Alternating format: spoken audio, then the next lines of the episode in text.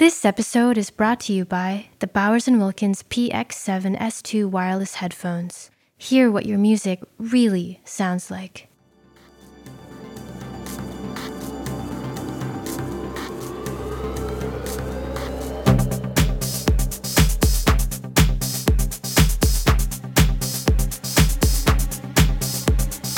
Welcome back, everybody, to another episode of the Darko Audio Podcast. Joining me this time out is one Jez Ford, who is the editor of Sound and Image magazine in Australia. Did I get that right, Jez? Yeah, all good. Now, Jez, we are gathered here today, so to speak, to talk about Bluetooth audio and I guess Bluetooth wireless headphones and much of the confusion that swirls around this topic as relates to, say, CD quality streams, high res streams. And I know that you and I have covered it quite extensively, well, somewhat extensively over the last few years, but you've just written this brilliant article for Sound and Image magazine that I think nails pretty much the entire topic in one go. It was republished recently by the mothership What Hi Fi. And if it's okay with you, I'd love to talk about a lot of that today.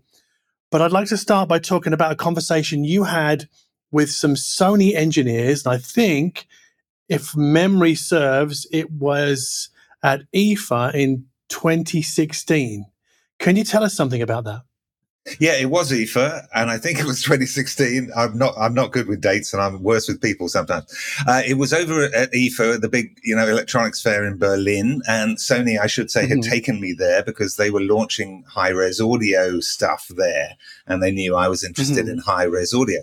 So when we got there, it was a very rare attempt to sit in front of Sony's chief sound architect from Japan, you know, key people from actual Japan. Mm. One of the things when you deal with Sony locally is that if you have a question on a Sony product, you have to send it to your local Sony PR, who sends it to Sony company, who sends it to the local office in Singapore, who sends it through to Japan. You never get any answers. So uh, the beauty of talking to the guys themselves was you could ask anything you wanted. I, I didn't really have much to ask until I got there because one thing they were mm. launching was LDAC. And that was Sony's, you know, big push at having a codec which could uh, theoretically, they said, go high res uh, via Bluetooth. And the phrase they used was specifically near high res. And mm. knowing the, the pipe size of Bluetooth, and this is critical to this whole discussion, is how much data mm. Bluetooth as we have it today can let through. I knew that LDAC just couldn't do that because Bluetooth, they were saying, 990 kilobits a second for LDAC would mm. let through high res audio. And of course, it can't. The pipes just, that's not enough bandwidth. Mm. So I started asking questions as to what they meant by near high res. And to my surprise, they were very forthcoming uh, after, you know, a few bouts of translation.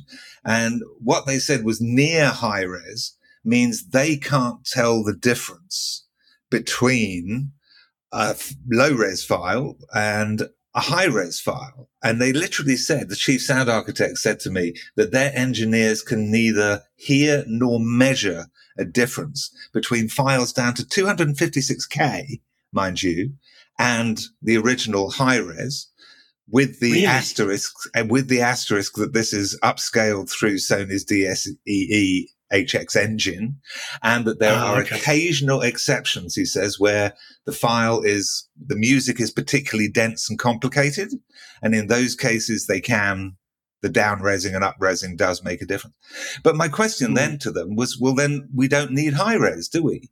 Because if 256K is indistinguishable from high res, why are you launching high res stuff? Because we can just all use the, the simple files. And to be honest, didn't really get an answer on that.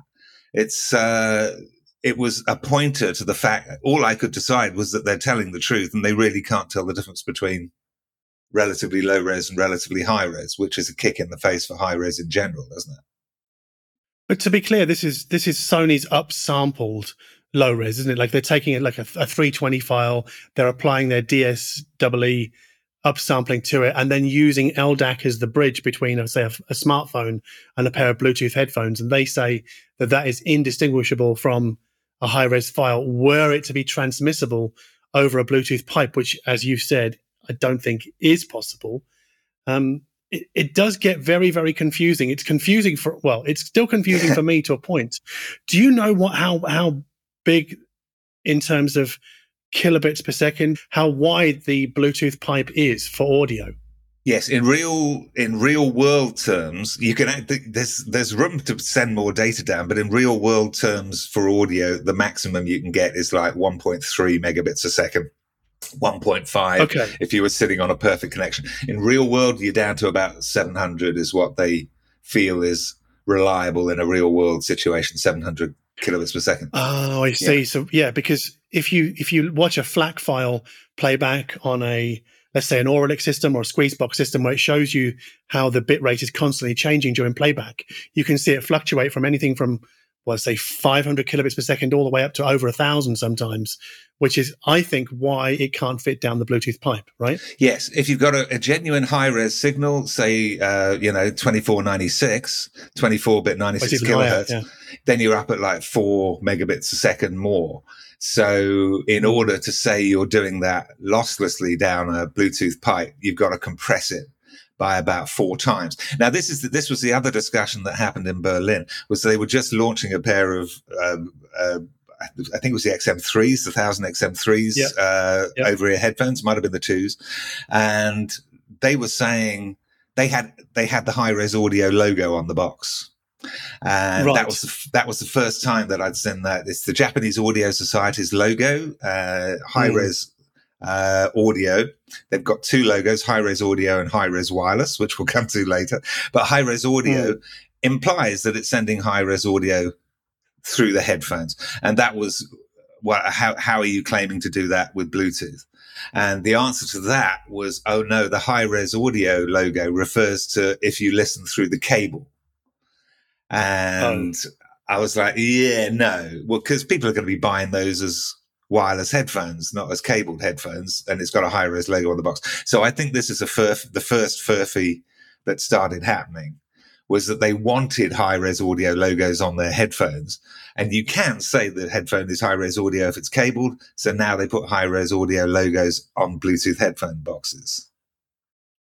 But isn't the other reason that manu- and it's not just Sony that are doing this. Many Bluetooth DAC manufacturers do it. Other headphone companies do this. They have the the Japanese Audiophile Society logo on the box, which I think in some cases says high res audio, some cases says high res audio wireless. We'll come to the difference in a bit, but I think most consumers would look at that and think, okay, this is a Bluetooth product, therefore Bluetooth is capable of delivering high res audio over that pipe.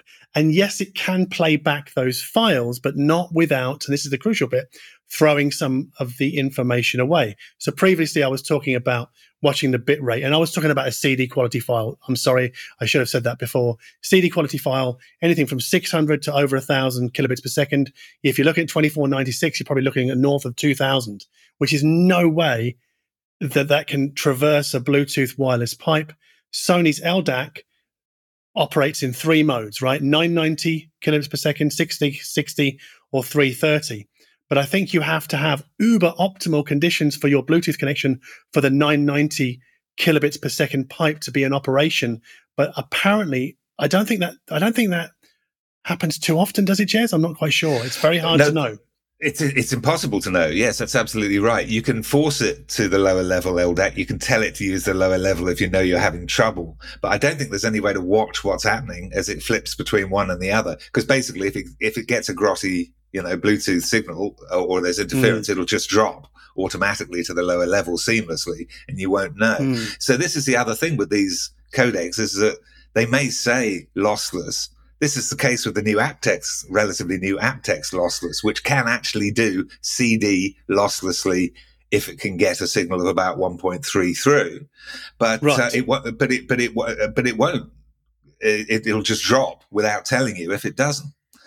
And uh, but this okay. So to the high res audio point, this is absolutely crucial question. You and I clearly believe that high res isn't high res if it's lossy, if they've thrown bits of it away in order to get it down the pipe and, and unpump yes. it again.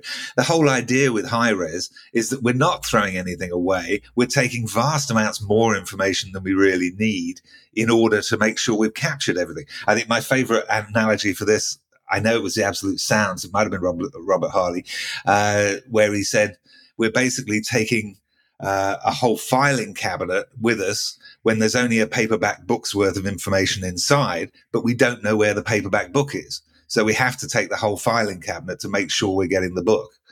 And uh, ah. that's the that's the whole principle of high res is you take way more than you need.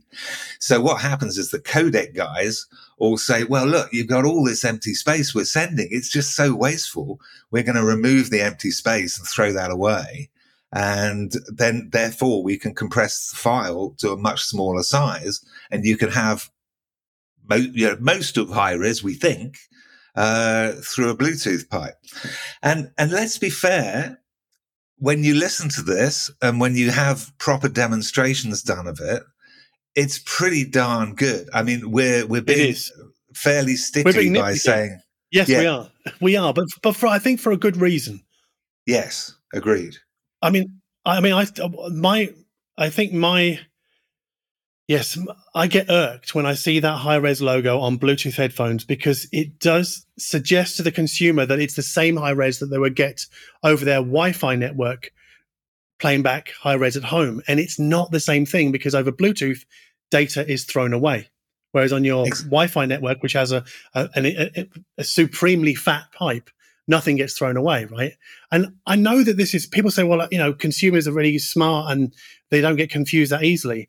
I've actually had to email two YouTube reviewers privately and say, hey, look, you just reviewed this product and you bought the the messaging from the manufacturer that their Bluetooth product can do lossless high res, and it cannot. And they, they were very surprised. Like, oh, really? Oh, well, I thought it did because it's you know the yellow sticker on the box. So I, I, if I just did, I just yeah. did exactly the same thing uh, with uh, two articles that were written about the new codec that's come out from MQA.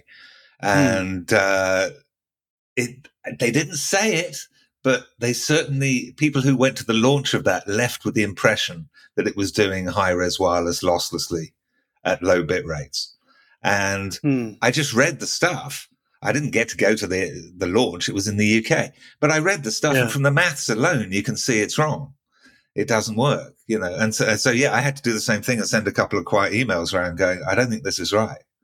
You know, let's look you into see, it. You see, my personal interest in this, beyond you know the my irritation with it, yeah, is yeah. I, am not really I'm, I'm not really fussed about having high res losslessly over Bluetooth, but CD quality losslessly over Bluetooth, I would be very excited by.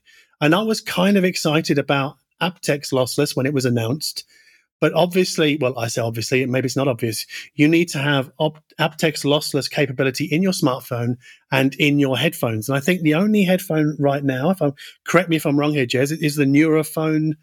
Uh, it's an IEM they make, a, a true wireless model, I think. That's correct. I believe you're correct. Uh, the disappointing thing with aptX lossless, yes, is that they've limited it to the Snapdragon excuse me, the Qualcomm Snapdragon chipsets. So mm-hmm. uh, you can't you can't just use it as a, co- a, standalone codec in your headphones. You have to go with the Snapdragon platform. Uh, right. The other the other thing that's about to drive me mental with uh, aptX lossless is that at the Qualcomm conference they did a few months ago, they said it's going to be used within LE audio, the Bluetooth low energy spectrum which is okay, which is taken off big time and is going to be very big because it can, for example, send to two pairs of headphones simultaneously, and and uh, it's it's a it's much better for going to individual earbuds because it can send to both earbuds at once, whereas standard Bluetooth mm-hmm. sends to one, then it has to send it on to the other blue, the earpiece. So LC3 and LE, sorry, Bluetooth LE and LC3 is going to be really interesting for that. But the, the, the bit rate is even lower than normal Bluetooth. So it's going to be even worse quality audio. So, so what, kind of bit, that, what kind of bit rate are we talking about there, Jez? Do you know? The at the theoretical maximum. This is uh, this is still. I'm still trying to work this out, and and guys who read the article have been very helpful in coming forward and trying to find this out for me. I think the absolute maximum for Bluetooth LE is two megabits a second, but that's the maximum. So real world is probably going to be about 400. And when um, so when we when yeah. we talk about real world, we're talking about when you know the, you're out and about with your phone and your headphones, and maybe it's a, a fairly con- not congested, but there might be other Bluetooth connections happening in the vicinity, which may cause the if there's a codec in play to drop down a level automatically, right? Yes, that's part of it, but the, the, the rest of it is that the theoretical maximum is never reached because you've got packets flying around and all sorts of other stuff going on. So even if you've got a theoretical maximum, it doesn't mean you can use it even in perfect conditions. So you might have two megabits a second perfect, you know, theoretical, but the real world maximum, even under perfect situations, is one, and the practical one is 500. You know, so you've got a number of factors in there to reduce the theoretical maximum, not just the conditions. Uh, yeah. So, is it fair to say that for CD quality lossless over Bluetooth, we'd need a shade over a thousand bits per second? It's exactly right. 1, 1.2 to 1.3, Qualcomm says, for aptX lossless. Okay. And so, but then you need optimal conditions. You need like a really strong connection between source and sink or phone and headphones. And that isn't always the case, right? That's right. But you'll probably be okay, say, you know, in an office situation or a home situation, uh, you know, unless you've got a really busy, sort a really busy Wi-Fi environment. But yeah, but mm. you should be able to do that. Qualcomm says in their offices, they can run that without any problem. Right. But so judging from that number of 1.2 to 1.3 megabits per second, we now know that Sony's LDAC that tops out at 990 kilobits per second or 0.9 megabits per second cannot do lossless CD quality, let alone lossless high res. And we know that aptX, H, HD, which I think is about 600 kilobits per second, can't do lossless CD quality or lossless high res. And then AAC down at what is it, 256 or something like that. No hope. And again, I'm not saying these things sound bad. They don't. They don't. They sound very, very good. But I think from a uh, what's the word? Being mm. open and honest with your customer base by saying, well, just sneaking the yellow, yellow logo on the box and just putting high res audio on it. I think it's a bit disingenuous, and I'm being polite in saying that. Yeah, it's. I, I absolutely agree. Uh, I'm not saying LDAC couldn't do lossless CD because mathematically it could, because uh, CD is one four four uh, zero, 1441 kilobits a 2nd mm-hmm. and, and you can mm-hmm. losslessly compress pretty much up to 50%. So 990 is enough to do lossless CD in theory. Uh, whether it does, I couldn't tell you. Yeah, okay. I didn't know that. I mean, I, have seen, but the thing is, I've seen FLAC, FLAC files stream over. Have they got? Occasionally, they'll go over a thousand very occasionally in terms of oh, yeah. bits per second. Oh, in terms of bit rate, yes, absolutely, they should. Yeah, yeah, yeah. If they're high res, yeah. So, no, no, but even CD quality. But oh, maybe, oh, CD quality, maybe yeah, vari- no, if you're doing very variable bit rate, variable bit rate, it might well pop over a thousand. Yeah, uh, right. Lossless, lossless is as you know, lossless where you don't throw anything away. You can just in data reduction, you can get up to about half. If you look at a FLAC compared to a CD or an Apple lossless compared to a CD or any of them really, mm. they're all about half. So if somebody says they can do it in half the bit rate, I'm happy to agree. What the new one that's just come out for uh, Bluetooth and more has come from the mm. people that made MQA. This is called SCL6. This uh, was, mm-hmm. I think, announced at the end of last year, and they did a launch for it uh, last month. And mm. that one, they when I looked at the maths, it appeared to claim lossless compression of four times, which is twice as good as anybody in the world's ever done. And that's why mm. that's why I called Furphy on it because it was like, no, there's no way. I, I, you know, I've got a lot of respect for the guys from Meridian I've never been much of a fan of MQA the way they've sold it, but MQA the technology certainly seems to sound good. And I think this new one is like seen as a wireless version of that. It seems very similar to MQA in the way it works. Right. I mean, I guess MQA, the company, would probably would be the first to admit that they haven't been the best in handling the messaging of the compression applied to audio data by I won't call MQA a codec because Bob Stuart is very kind of adamant it's not a codec, but yeah. by its encapsulation system. And, uh, you know, we now know it's I'll, I'll call it slightly lossy because when people kind of go, well, don't you know MQA is lossy, John? Yes, but it's not lossy in the way that a 320 Ogg Vorbis stream from Spotify is lossy. It doesn't go down that far. How far down it goes, I'm a bit hazy on, but it's not that super extreme compression that a lot of, yeah, like Apple Music when you're not using lossless applies or other like SoundCloud or however. It's not like that. So I guess there's this kind of gray area in between I know Spotify lossy and then lossless CD quality, which you might get from Qobuz or Deezer. And in there somewhere is MQA. Whether it sounds any worse or better than those other services, well, that's up to the consumer to decide for his or herself because trials for all of these services are free. So you can do it yourself. You don't need to rely on anybody else's opinion, I don't think. But Here, here. to bring it back Yeah. to bring it back to SCL6, yeah, I mean, if they're claiming lossless CD quality, they're going to have to really step up with some fairly not easily digestible math, but something that some people can you know understand to disseminate to the rest of us plebeians like me who you know might struggle with that. Yes, no, that's absolutely fair. And it's the folding thing. I mean, th- it was fascinating how they explained MQA when it first came out that it takes Mm-hmm. the higher stuff and folds it into the noise floor. I never quite understood how you Yes. could fold anything into a noise floor. It's a noise floor. That's what it is. But, uh, you know, Bob Stuart's a clever guy. Meridian's got a massive history in, uh, data reduction with, you know, Mm. The Dol- Dolby True HD is Meridian's technology. So it's, you know, they've got a very good track record on it. I'm sure they're doing it great, but it's not lossless by, you know, purely mathematically, it's not lossless. You can't, and they won't let you put a file through it and get it out the other end and compare it. You know, that's one of the things MQA would never let people do. So, uh, it's very difficult to take it on its word. I, you know, I'm no good at trusting what they tell me. Uh, I, I poke. So, uh, if, if they don't let you poke, I'm never quite satisfied. Right, fair enough. So basically, we've established that there isn't really a, a Bluetooth codec or encapsulation system available right now that can do, well, maybe LDAC can do CD quality losslessly in a pinch if you, the conditions are absolutely pristine perfect. And aptX lossless possibly could, again, under ideal conditions. Is that right? Yeah, exactly. But- Uh, But everything H- else is No, AptX Yeah, HD, yeah, which, you know, I mean, that drives me mad. The fact they called it AptX HD when it's not HD, you know, is HD is just a random couple of letters, isn't it? It doesn't really mean anything.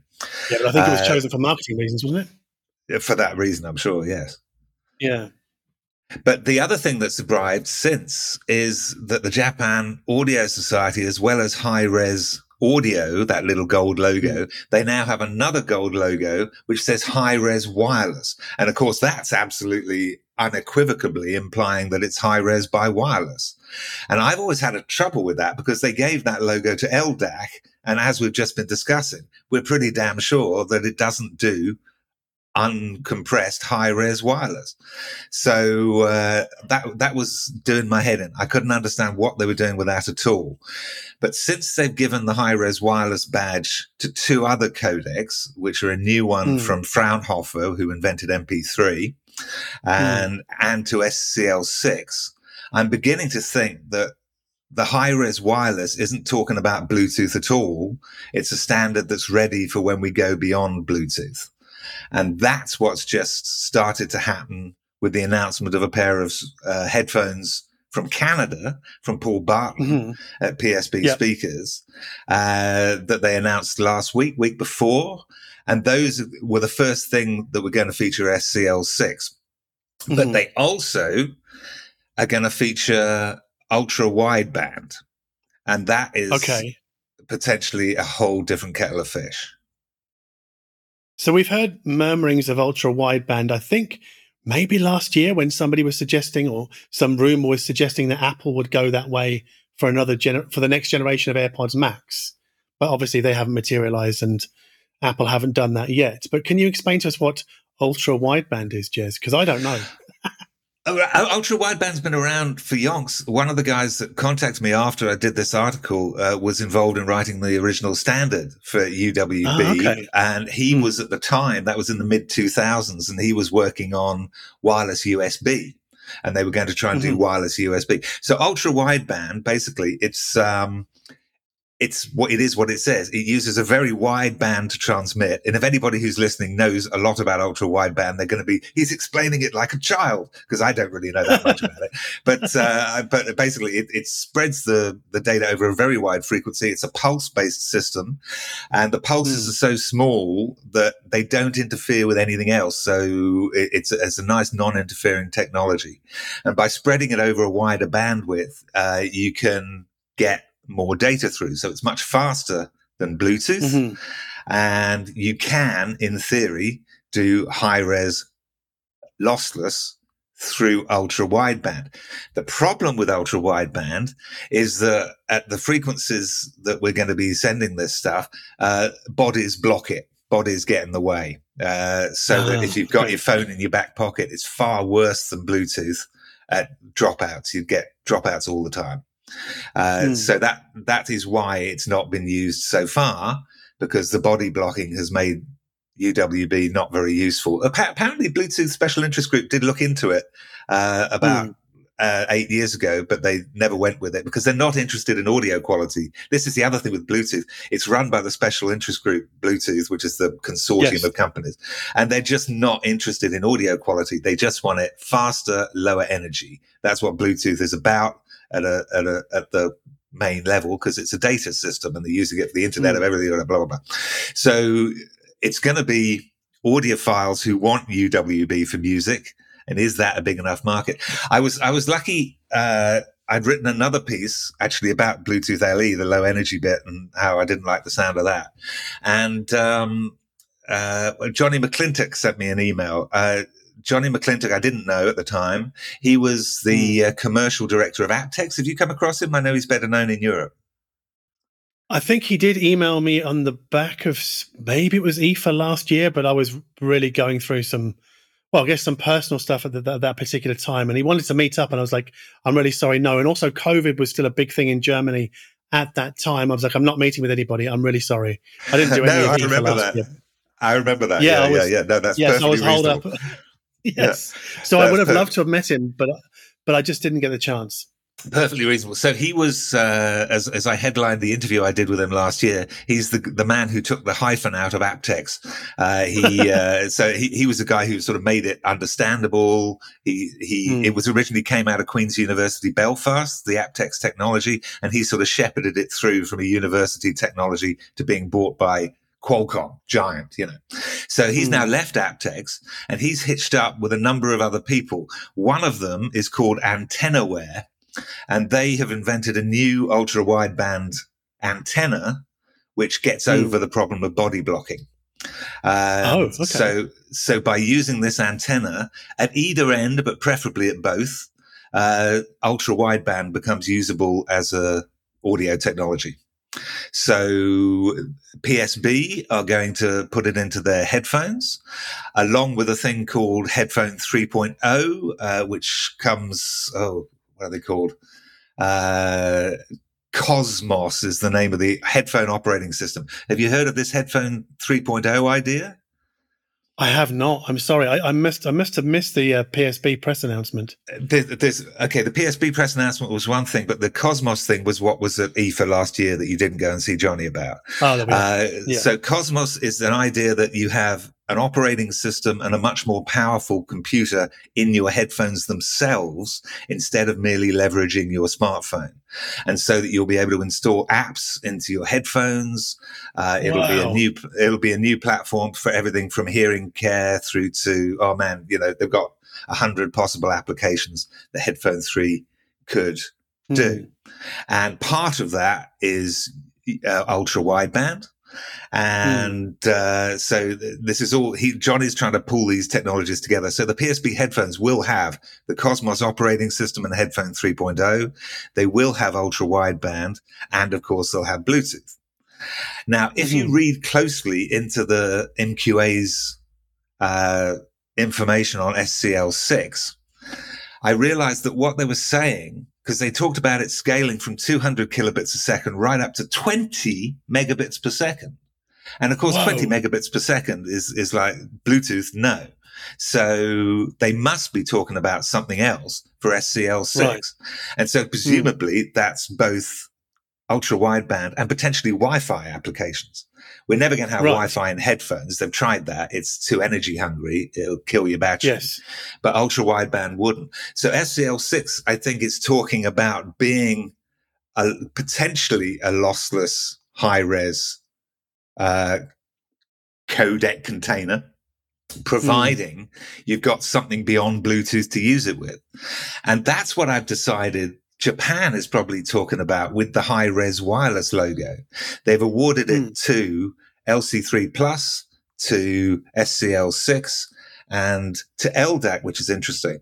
So I think these are being awarded to systems which can send high res if the data is available. And that means something beyond Bluetooth. Ah, okay. So they're kind of looking towards the future with ultra wideband, possibly, yes. or Cosmos, possibly. But wouldn't I mean just to come back to the Cosmos idea and having apps installed in your headphone? Wouldn't that be very power hungry, like a Wi-Fi chip? Uh, well, this is I've, I've, asked this since the beginning. Yes, and their idea is that they can do it without, obviously, within the constraints of uh, normal battery life. I asked about um, if they need more power to use the antennas as well, because traditionally the way mm. of hmm. getting around body blocking is you just throw more power at it to get the signal mm. through. And they say no, with the same energy level uses in current headphones and phones, they'd be able to use ultra wideband and presumably headphone 3.0. I mean, no, no, nobody's going to launch something without thinking about battery life. It's, it's a fundamental. So presumably they can do it within the battery uh, power of a normal pair of headphones. Yeah, but one of the great appeals of Bluetooth is that it's very energy efficient. So this is why we're now seeing Bluetooth headphones from like Sony and like Sennheiser's their Momentum, uh, well, not True Wireless, the Momentum Four, isn't it something like sixty hours? It's extraordinary now. It's like, yeah, yeah, it's fantastic. amazing, right? So, so maybe if I don't know whether ultra wideband would cut that in half, I'd be okay with that. But if it cut it down to say 10 hours, I'd be like, nah, I'm not so sure about that because I don't think, and this is the, where my nitpicky idealist comes unstuck, is that I'm quite happy with LDAC or aptX HD in a pair of true wireless or wireless headphones using Bluetooth. I think the sound is perfectly good enough like truly yes. astonishing. I guess it's the only only the idealist part of my brain which wants to have lossless, so I can so I know that I've got lossless. And I think that's where a lot of motivation and grumbling comes from, including from myself and probably from you, Jez, and from a lot of other audiophiles who kind of grumble they don't get lossless from Bluetooth. It it comes from this sort of idealist perspective and wanting to, wanting everything to be perfect, right? Because once lossless is in place, then some people will be like, "Is it going? Is it bit perfect? Is it bit perfect?" You know. So there'll be there's always something to grumble about. Somebody who wants everything to be spot on. But I I guess I guess what made me start writing about this, talking to you about this initially, was that I'd seen a number of headphones and Bluetooth DACs with the Japanese yellow high res audio wireless on the box. Now, I think I think Japan have jumped the gun on this because it does mis- I think it misleads the consumer. I mean, yeah, the codec might be capable of high res on a different platform that's not Bluetooth, but the product in the box only does Bluetooth. Or that, uh, maybe it does. That's yeah. how they sneak around it, though, isn't it? Because it might do a wire. But yeah. that's, I think that's sneaky and disingenuous, don't you? Yeah. And look, you've perfectly summarized the situation we're in, in that, look, all this stuff is great. A lot of it sounds great. And how really, if people are, yeah, 99% of people in the world, if you ask them for convenience over quality, when the quality loss is not, it was minimal, as you say, then of course it they're going to, they're going to choose convenience. And we all will, you know, I sit on the balcony, listen, using my Apple headphones.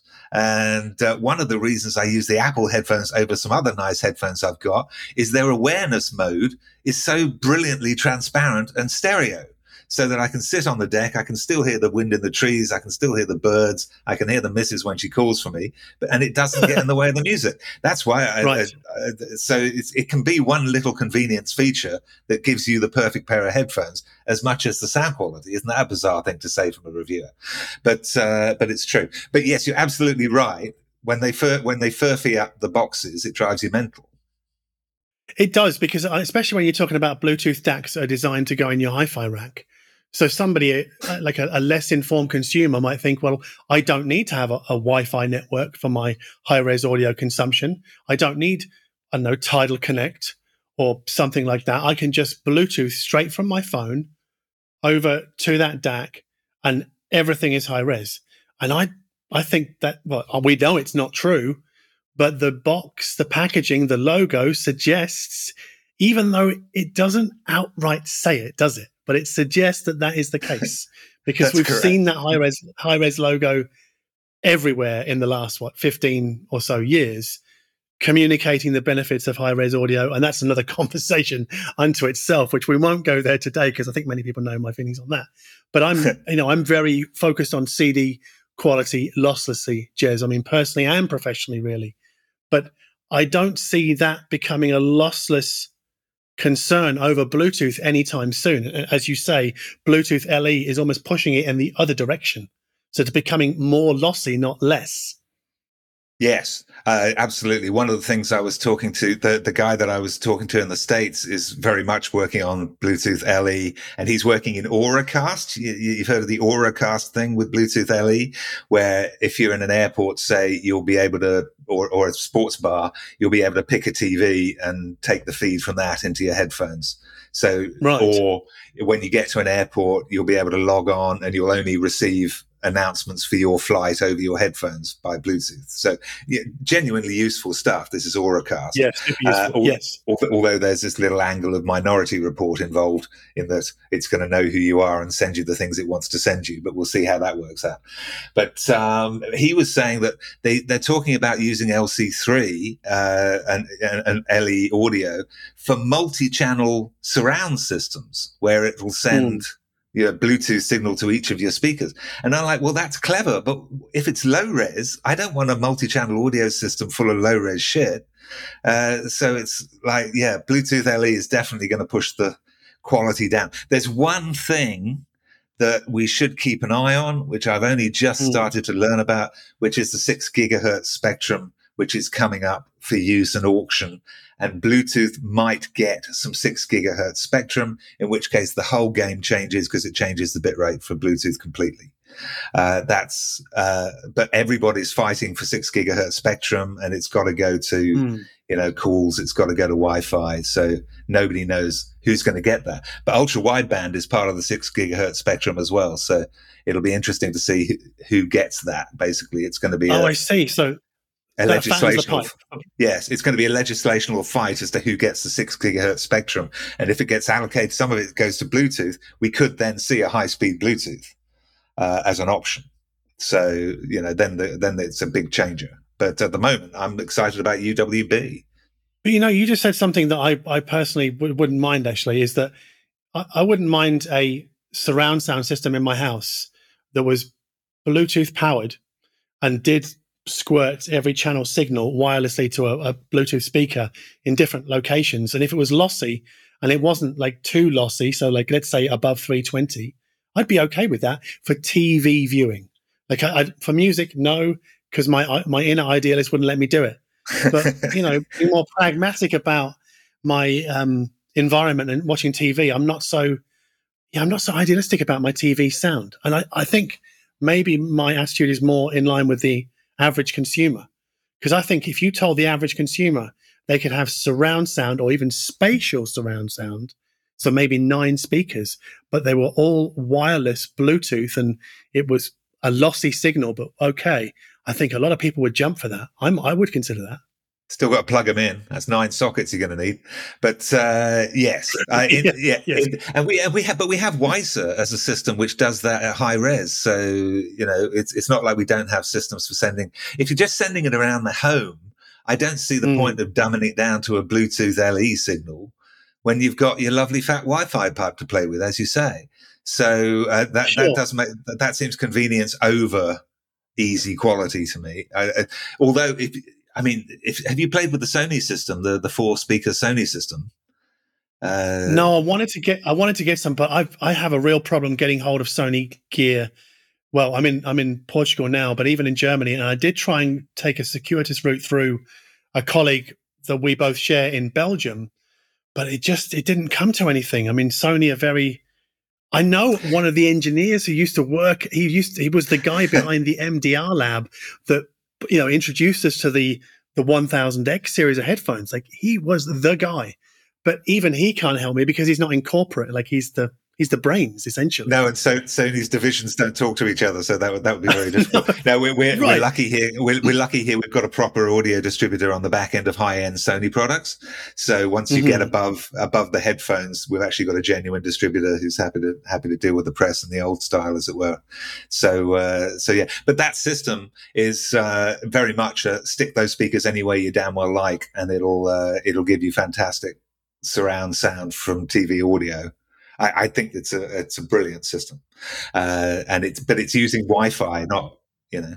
Ah, so I've seen Linus Tech, Tech Tips review that I think on on YouTube, and I think it's a couple of grand, but I don't think there's a subwoofer in the box, is there? That's correct, and you really do need the subwoofer. Right. So with the subwoofer, is it two and a half grand, something like that? Yeah, well, I'm talking something euros, like that. I'm in Australia. Yeah, yeah, yeah. I'm in Australia. Yeah, so yeah, six grand. no, no, it's not. It's about three and a half grand, I think, Australian. So okay. yeah, yeah, no, that's right. Yeah, we do suffer, don't we, over it? But uh, not as well, bad as it used to be. Not as bad as it used to be. Right. I mean, I would consider buying that Sony thing for myself, but I just have so much of the gear, and I don't know when would I ever use it. I'm, I'm, maybe I would, but then, like you say, like the the WiSA system, which I do have access to, I've got yeah some Buchardt speakers here, and I'm well, I've actually got two pairs, but one pair is going back to Germany. Um, I think the WiSA system is fantastic. I, I really do, but I'm not so much of a surround sound kind of guy anyway. I don't watch enough TV content to justify it really. I mean, music, yes, I've I've got a yeah yeah I'm a big fan of surround music. I've got my my surround system is plugged straight into an Apple TV 4K so that I can play Apple Music in Atmos without Apple's own uh, spatial uh, stuff thrown on top of it. I may say, and mm. that's just that's just magnificent. I have an interesting thing here. I have downstairs. I have a big TV with a basic audio system. Upstairs, I have a mm. small TV with a surround system. So I have the mm. choice of a big TV with smaller audio or a smaller TV with big audio. And given the choice, I nearly always take the big audio and the smaller screen. Yes. Which I d- right. I don't think people realize how important audio is. Could you explain to us how you do the? You said you use an Apple an Apple TV 4K and you yeah. play Apple Music, and you you you do it. How do you do it? Okay, so there's some if you get into this deeply and uh, i was tipped off to this by morten lindberg who's the guy at 2l who does all this, yeah, the yeah. Uh, multi-channel recordings and he has oh i think 28 grammys or something for multi-channel recording mm-hmm. so he, he knows what right. he's talking about he, he said the interesting thing between uh, tidal's uh, well anybody's dolby atmos and apple's dolby atmos is that uh, most dolby atmos uh, when it's rendered for headphones will, or anything else for spatial audio, uses a binaural uh, simulator at the end of the chain. Okay. Uh, to right. go into headphones because uh, you'll be r- removing all room room sound, room feel, as Paul Barton calls it. So for headphones, yes. if you if you put it through binaural, you get a better result at the end. Uh, Apple doesn't do that. Their spatial audio is different. It misses out the binaural renderer. So uh, that actually, some would say, I'm not saying it, but some would say it makes Apple spatial audio inferior to a genuine Dolby Atmos. Uh, so, in order to remove the spatial audio, what you can do is play Apple Music on an Apple TV 4K, where there's an app for Apple Music. You play that mm. out of your Apple TV 4K into a surround receiver, which will then do proper Dolby Atmos decoding on it so that I can listen to proper Dolby Atmos music at home, as opposed to Dolby Atmos through a spatial engine on Apple speakers or anything else that's got Apple on the end of it. If that makes oh, sense. I see. Because I've, I, so I've yeah. removed the Apple back end in order to avoid the Apple processing.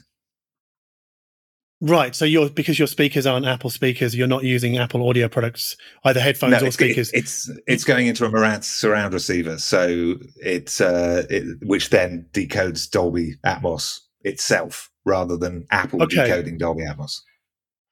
And how many channels does that give you? As many as you want. It's Atmos. So it's infinitely scalable, is it? Or is it yeah. like up to like a- 9, a- 11? Atmos is, uh, 24. I think Atmos is infinitely scalable, effectively up to what you could possibly want. I think it's like mm. oh, the original Dolby Atmos consumer spec was 24 channels or something. But Dolby Atmos doesn't have channels itself. Well, it does. It has beds and it has objects, but it'll scale mm. up to whatever you've got, whether it's mono or 24 channel system, you know. So, how many channels do you, are you using? I run in 5.1.2. So two, two ceiling, two ceiling oh, speakers okay. and, and five, five around, which is, which is a good system to have because most AV receivers will do seven channels these days. So that's, uh, five on the floor and two on the ceiling. So what happens when you play from a tidal? I'm sorry to. I know we're starting off on Bluetooth, but I find this absolutely no, no, this is great. No, I love it. So People what happens, What, right, but what, what happens when you stream Tidal? You say using the Tidal app on your Apple TV 4K. What yeah, same. There? I can same. I can get Atmos out of it. Same, and Sony 360 as well. If your uh, AV receiver does Sony 360, uh, mm. although I think Sony 360 is a, a complete mess. But uh, yes, any of those you can get out of an Apple TV into a full surround system. So the the binaural render only comes into play when you're streaming to say stereo speakers or stereo headphones. Correct, and Apple won't use a binaural render anyway. Yeah, at no, other other systems. So if you listen to Tidal on your headphones or something in surround, can you do that? I don't know. Mm. Uh, the Tidal, I, so expensive. Uh, I just I uh, come in and out of Tidal when there's a cheap offer, as it were. But uh, yeah, so most Dolby Atmos renderers for headphones will use a genuine Dolby Atmos renderer with a binaural component, but Apple, for some reason, chooses not to. At least that's how it was six months ago. It might have changed. Who knows? Okay, because I mean, I've listened to some spatial stuff from Apple Music through a pair of Apple AirPods Pro 2, and I think it sounds bloody fantastic. But that for me is just, it's more of a separation thing than it is like this object is over here and this instrument's over here. Like I'm, it, it is a bit better, but it's not like day or any like any of that usual nonsense. But it was, I, I've, I really enjoy it for some music I guess yeah, I don't want to call them remixes, but are, are they remixes? Hmm. Maybe they are. Yeah, the remixes. Gonna, yeah, they're separately mixed. Yeah, yeah. yeah. No, uh, that that's great. I'm now going to upset you by telling you that what you're listening to has been scrunched down to MP3 quality because uh, uh, spatial audio requires data reduction significant. Right. Well, because it, it must have done if it's coming over a Bluetooth pipe. There's no exactly. way that that's. I mean, it's obviously not lossless, right? So it's it's a lossy spatial um, transmission. But I again, I don't know how lossy. But I guess if it's it, it's communicating two channels of bin no, we won't be binaurally corrected by Apple Music, but whatever they're doing, it's still going to be I, two still going to be like a normal bluetooth audio pipe isn't it i only have one source on this but it is a good one but i believe it's about 10 to 1 compression oh wow okay yeah well i Which still is, think but, 10 but, 1 but, but i have to remind you that so was dolby digital on dvds and we don't remember that uh, you know the, the the surround sound on most DVDs is at MP3 quality because of the the constraints of the space available. So, uh, and we never noticed that because nobody told us. Uh, so, you know, I think really if I hadn't told you that, it wouldn't annoy you. If you see what I mean. Oh, it doesn't like annoy it. me anyway. Exactly. But, you know, actually, that's just reminded me of something you said on a on an EISA call. I, I can't remember when it was, like last year, but we were talking about spatial audio, and you were talking about, uh, or maybe it was in an article you wrote about a Flaming Lips DVD compilation of their video clips from down the years, right? I think it was it was called Void. It's called right? Void, yeah. Right. Um, but then I think you also mentioned the Peter Gabriel compilation, which was also done in surround sound. So Void was surround sound.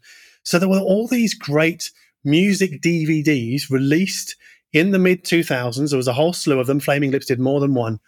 And they were all sort of released in surround. And what I, I don't know whether you asked this question or maybe I just thought it is why aren't those making the jump to spatial on Apple Music and Tidal? Have you any idea? Yes, I, I, exactly asked that question. And it's because they're 5.1 with no height component. And what they want is Atmos. Uh, so they were never okay. mixed for Atmos. They'd have to remix them for Atmos. But man, some of those DVDs not only have uh, surround tracks on, but they have DTS 2496 surround tracks on. So for example, the, the CD DVD pack of the Beatles Love which was mm. the uh, you know the Cirque du Soleil Vegas thing that the first one yes. Giles Martin did, where he just went nuts mixing the Beatles uh, stuff together. Mm-hmm. Uh, that mm. has got a 2496 audio surround 5.1 audio track on. It's the best surround thing I ever play. It's just awesome. And that's a DVD. And, uh, you know, so it, it's bizarre that we, we get out your DVDs if you've got a surround system. You know, the Queen greatest hits, they're all mixed in surround on those DVDs. The, you know, so many of the greatest hits DVDs have got surround mixes on them. And, and a lot of them are fantastic. The, the Flaming Lips one is crazy because they're completely mental guys and they're, they're, they're spinning the whole, the drum. They'll just take the drums and spin it all the way around the five channels for half of the track. it's completely disorientating, but it's a very good demo. Because I think there was a 5.1 DVD of Yoshimi Battles the Pink Robot, Robots back in 2009, something oh, like that. For sure. For sure. Five. Yeah. Right. Yeah. And this, but you've answered the question that I was going to ask actually, because the Talking Head stuff was done in surround sound on a DVD audio disc, well, more DVD audio discs plural, the entire catalog back in 2005. And that has just made, I won't say the jump to Apple Music because it's not, a, it's clearly not a jump.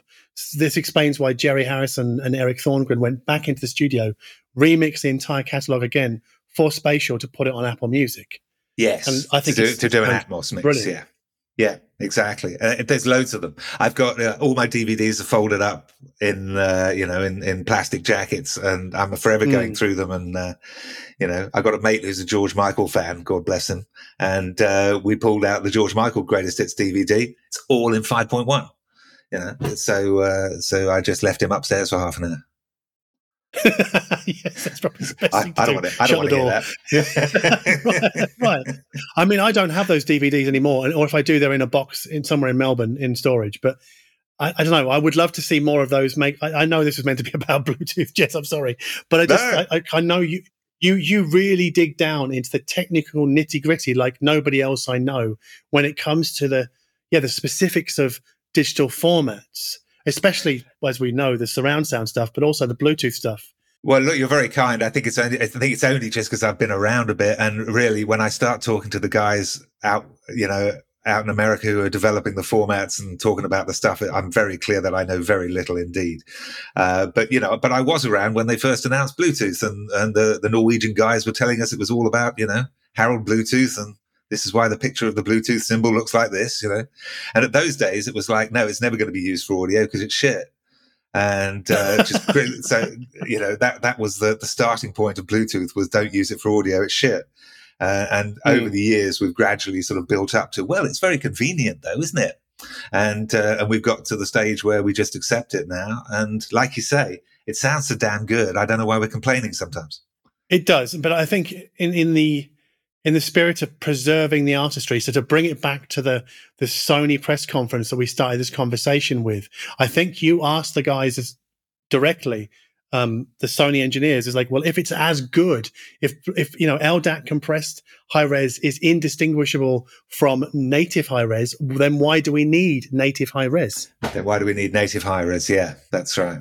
Long pause.